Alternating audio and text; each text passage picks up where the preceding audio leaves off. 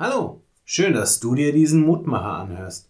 Mein Name ist Martin Slenska und ich bin Pfarrer in Herborn-Seebach. Was können wir tun angesichts der Umstände, in denen wir leben? Wir können doch nichts daran ändern, dass viele Menschen dieser Welt in Armut leben und Hunger leiden. Wir können auch die Kriege nicht verhindern, welche überall in dieser Welt geführt werden. Und den Klimawandel, den werde ich auch nicht aufhalten, wenn ich mein Verhalten ändere. Wenn es darum geht, Entschuldigungen dafür zu finden, warum ich nicht aktiv werde, dann ist der Mensch unglaublich kreativ.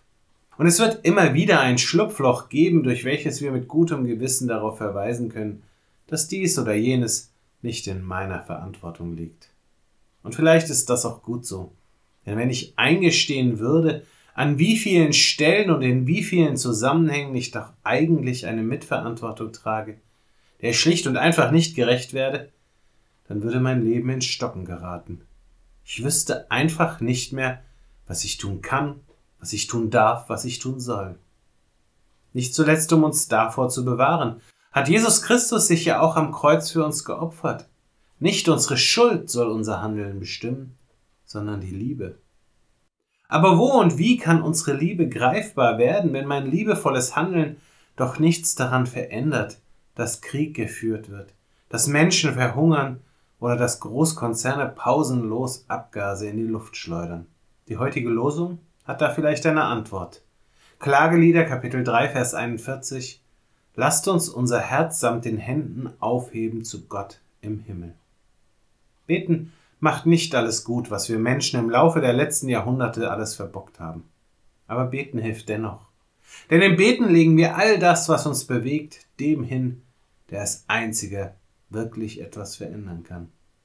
Und dadurch macht es uns dann frei, nicht gleich die ganze Welt verändern zu müssen, sondern einfach nur unseren kleinen Teil dazu beizutragen. Ich lade dich ein, noch mit mir zu beten.